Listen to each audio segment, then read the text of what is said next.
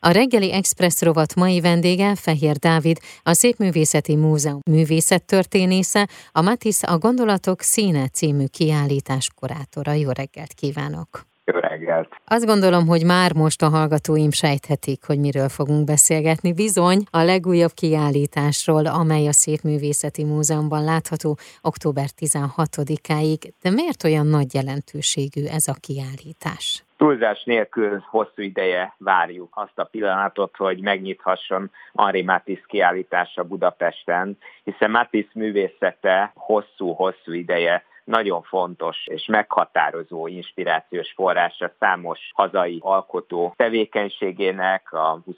század elejétől fogva. Egy elképesztően nagy hatású művészről van szó, akinek bár művei külön-külön kisebb mennyiségben megjelentek Budapesten, de így egy ilyen léptékű, átfogó és önálló Matisse kiállítás soha korábban nem volt látható, ezért túlzás nélkül azt lehet mondani, óriási a jelentőség ennek a kiállításnak. Hosszú ideje várunk rá, hosszú ideje terveztük, hogy Szépművészeti Múzeumban rendezzük egy nagy Matisse kiállítást, uh-huh. és abban, hogy ez megvalósulhatott, nagyon nagy szerepe van egy intézményközi együttműködésnek. Centre Pompidou és a Szépművészeti Múzeum közös produkciójáról van szó.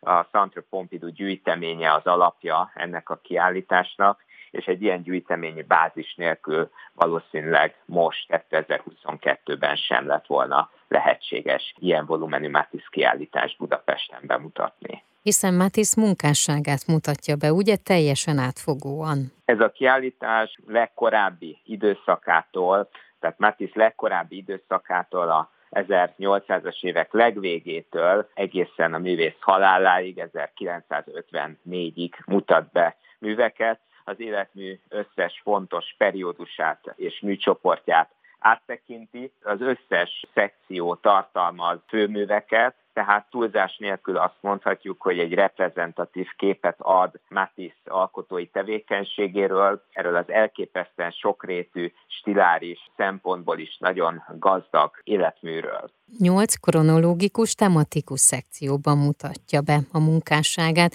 Vegyük át gyorsan, jó, hogy mik ezek a szekciók? Ja, az első szekció a Matisse korai időszakára fókuszál, az 1000 900-as évek végéig bemutat egészen korai műveket, amikor még Matisse mondjuk úgy, hogy klasszikus festészeti referenciákkal dolgozva, egy hagyományosabb színkompozícióval operálva alkotta meg a műveit, tehát ez a korai szekció mutatja be azt az utat is, amely Matisse a fog festészethez egy vadabb, expresszívebb és intenzívebb színfoltokkal dolgozó festői nyelvhez vezette el, majd pedig azt az utat is, ahogyan a fóvizmustal eljutott egy árkádiai harmóniát sugalló festészethez. Következő szekció a törések és ablakok címmel az 1910-es évek néhány kiemelkedő jelentőségű Matisse művét mutatja be, az ablakmotívumra fókuszálva, Matisse párbeszédét, dialógusát a kubizmussal, az interiőr ábrázolásokat és az ablakmotívumnak a jelentőségét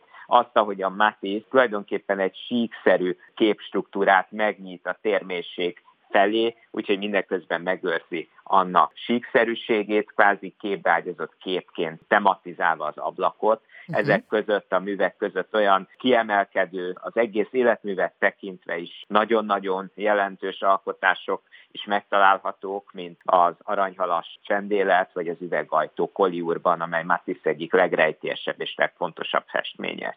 Egy következő szekció Matisse szobrászati tevékenységét uh-huh. mutatja be, hiszen kevésbé ismert tény talán, hogy Matisse festészeti alkotásai mellett, festményei mellett nagyon-nagyon jelentős szobrokat is alkotott, majd egy következő szekció a kronológiát folytatva Matisse 1920-as évekbeli nízai tevékenységére fókuszál, hiszen Matisse az első világháború után Nizába költözött Dél-Franciaországba, ami egy gyökeresen új formanyelvet is jelentett, vagy hozott az ő művészetében. Az odaliszk ábrázolások nagyon jelentősek ebből a periódusból, majd a 30-as és 40-es évek művészetét, alkotói periódusait mutatjuk be, eljutva a Vansi interiőrökig, amelyek egyfajta összegzését is adják Matisse festői tevékenységének, de szerencsére nem itt ér véget a kiállítás, hanem a legutolsó alkotói periódust is bemutatjuk, amikor már Matisse nem hagyományos táblaképeket alkotott,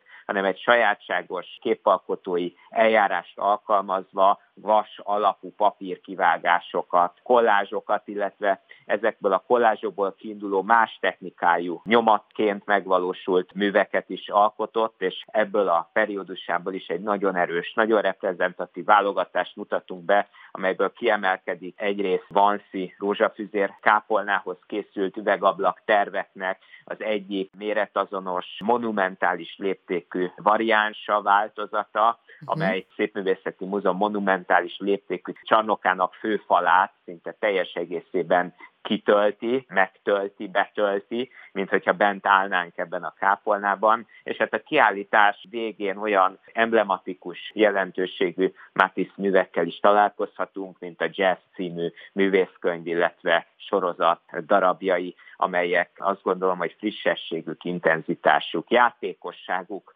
miatt elképesztően inspiratívak a 21. században is. Több mint 150 művet mutat be ez a kiállítás. Tart-e kurátori tárlatvezetéseket? Igen, tartok kurátori tárlatvezetéseket. Érdemes figyelni a múzeumnak a honlapját, ahol rendszeresen meg is hirdetjük ezeket. A kurátori vezetések általában csütörtökönként délután négy órakor szoktak kezdődni, illetve nem csak kurátori vezetéseket fogunk tartani, hanem egy egyéb más izgalmas programokat is, művészek és más nagyon fontos művészeti szakemberek is fognak tárlatvezetéseket tartani a kiállításon. Ezekkel kapcsolatban is a honlapon fognak találni közeljövőben újabb információkat.